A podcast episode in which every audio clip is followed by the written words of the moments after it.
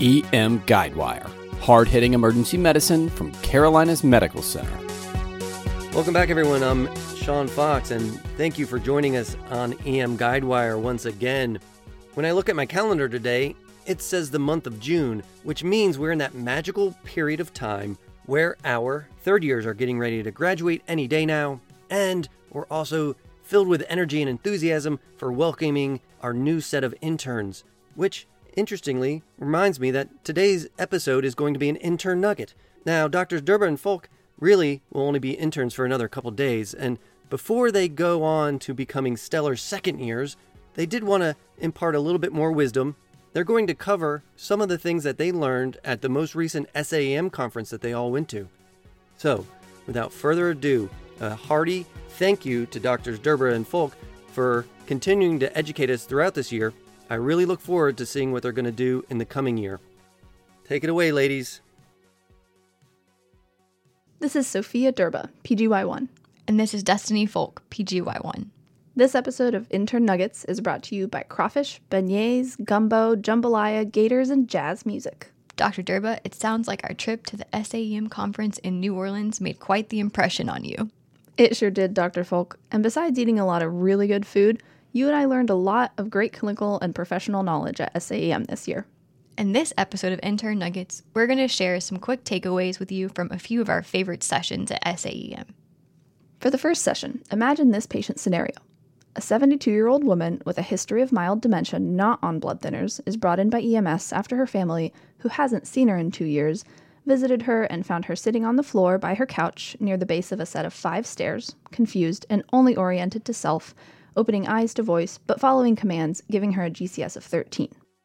She has a small abrasion on her left forearm that might be old, and there otherwise isn't any evidence of trauma. But they're worried that she might have tripped, fallen, and hit her head, and that's why she's altered. This sounds like a patient who's getting some labs, maybe a urinalysis, and probably a head CT. Her age being over 65 and possibly a dangerous mechanism if she fell down the stairs are both criteria from the Canadian CT head injury rule that would push me to consider CT. Right. She's not on blood thinners, but she's older, and you don't really know her baseline GCS, and she might have fallen. Now, say we establish that her baseline GCS is 14 in the setting of dementia, and she comes in three more times over the next two months with a similar presentation. Do you get a head CT each of those times too? If I don't have a clear other source of her altered mental status, I find that we tend to scan these patients more often than not. What if I told you that there's a test that takes 15 minutes to run with a plasma sample for two markers of mild traumatic brain injury that has a 97.6% sensitivity for a brain injury visualized on CT?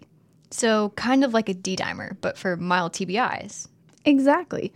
There's a newly FDA approved plasma test that tests for two markers of mild TBI that can be positive as soon as 20 minutes after injury while the other marker stays positive for about 72 hours after injury. So, if either marker is positive, just like a positive D dimer, it would prompt you to get a head CT.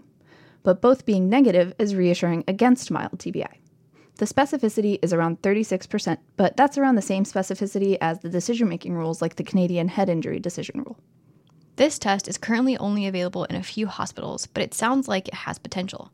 It would be useful to have a fast and easy rule out test for mild TBI in patients with a GCS of 13 to 15 who are not on blood thinners with a reassuring neuro exam, but with one of those subjective parts of the decision making rules like dangerous mechanism. Next up, we attended a great session about the use of ultrasound pre intubation. I had previously heard of using ultrasound to verify placement of the ET tube post intubation. You can see reverberation artifacts in the trachea and a non visualized esophagus in a successful tracheal intubation versus an open trachea with an esophagus just to the left of it, the patient's left that is, with reverberation artifacts in it in an esophageal intubation. What ultrasound can also do is allow you to both visualize neck anatomy to predict a difficult intubation and to assess hemodynamic status to anticipate some cases of peri-intubation hemodynamic compromise. Looking at a transverse cross section of your patient's neck, you can measure the neck thickness by measuring from skin to vocal cords or hyoid bone, with thickness greater than 2.8 centimeters predicting difficult intubation, and measuring skin to epiglottis with thickness greater than 2.3 centimeters predicting a difficult intubation. You can also look in a sagittal view to find the cricothyroid membrane and mark it in a difficult airway that may progress to cricothyrotomy. Us explaining what these views look like to you in an audio format is probably less than helpful, so we'd recommend looking up the images you're trying to visualize before using these techniques in your ED. The other way ultrasound can be helpful pre intubation is by allowing you to look for right ventricular dilation, a positive D sign in your parasternal short view, or poor RV contraction, which could indicate right sided heart failure. We care about this because a patient with RV failure is the patient who's not going to respond to typical therapeutic measures for hemodynamic instability and is the classic patient who codes right after being intubated. If you identify a dilated right ventricle with a positive D sign or poor RV contractility, avoid or delay intubation if possible with non invasive positive pressure ventilation so that the patient can continue initiating their own breaths to keep pulmonary pressures down. If they get profoundly hypotensive with non invasive positive pressure ventilation, this gives you a clue as to how they'll respond to the increased pressure from intubation, and it is an intervention you can more easily stop. Avoid excess PEEP or airway pressures if you do have to intubate them. Although a fluid bolus is usually a reasonable first step for a hypotensive patient, avoid this in patients with RV failure pre intubation or at least give smaller, more cautious fluid boluses. Instead, consider trying vasopressors over fluids in the hypotensive patient. Norepinephrine is an okay choice, but it can increase your pulmonary vascular resistance, so vasopressin can be a better option in these patients. In a patient with known pulmonary hypotension that's causing acute RV failure, or in patients with a pulmonary embolism, nitric oxide can also be used to dilate pulmonary vasculature to decrease pulmonary resistance.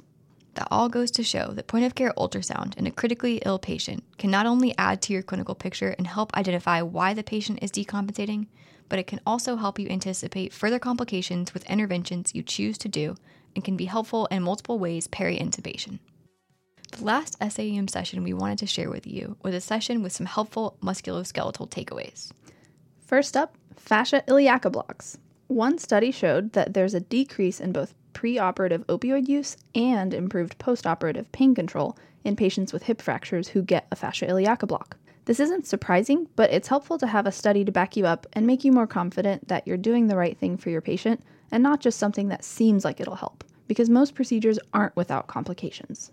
Dr. Durba, I remember our first Intern Nuggets episode about pain control, in which you said to me that you needed to learn your nerve blocks. How's that going? Thank you so much for reminding me, Dr. Folk. I'm actually just starting my ultrasound month and can definitely use more practice and guidance, but I've done a few fascia iliaca blocks with our incredible ultrasound faculty here at CMC, and it really makes a huge difference. I had one patient who started vomiting from all the Dilaudid I gave her, and her pain still wasn't very well controlled. A fascia iliaca block provided her with almost complete relief, and she needed minimal further pain medication while waiting for her surgery. That's awesome. I'm glad you're integrating multimodal pain control into your patient care. Our next topic is also pain control related, specifically pain control and ankle sprains. We often tell parents to schedule NSAIDs to provide adequate pain control for a pediatric patient.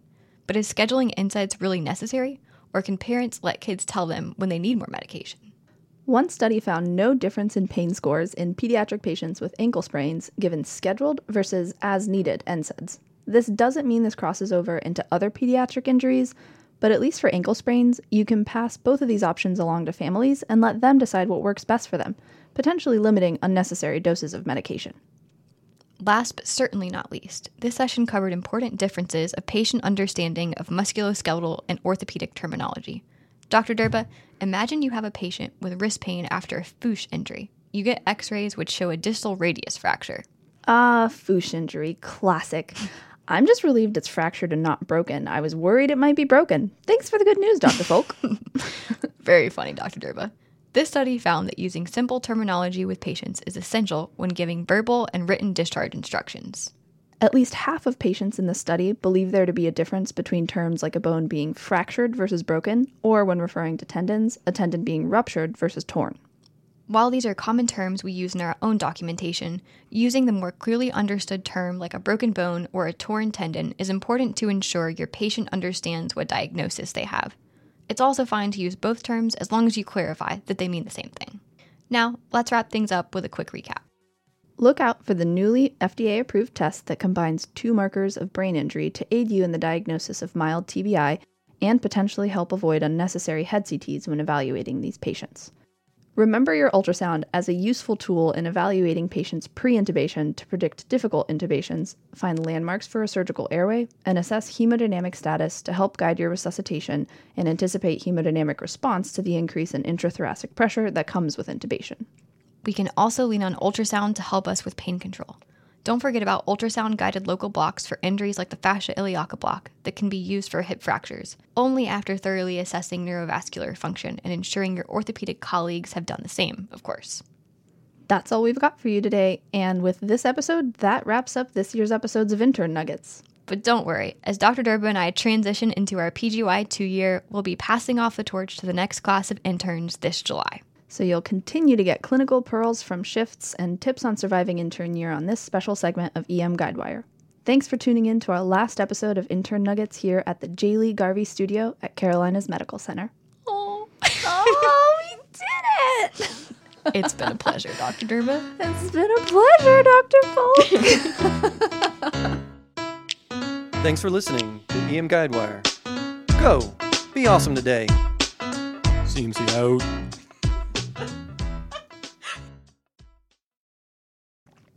Right, we're doing it. The last intern nuggets episode for me and Dr. Folk. Whoa. That's crazy. That's crazy. No, I thought you said it normal. I think you said it normal, but I don't know. I don't know how to pronounce things as we learned last episode, so I'm not the right person to ask. Okay, idiopathism is a map is like the weirdest word. Did you second guess yourself after you said it correctly? I think I said it, but maybe but it all. Your laugh is so adorable. Thanks, We're all grown up. I mean, like we've always been all grown up. I guess we're adults. We've been adults for a while, but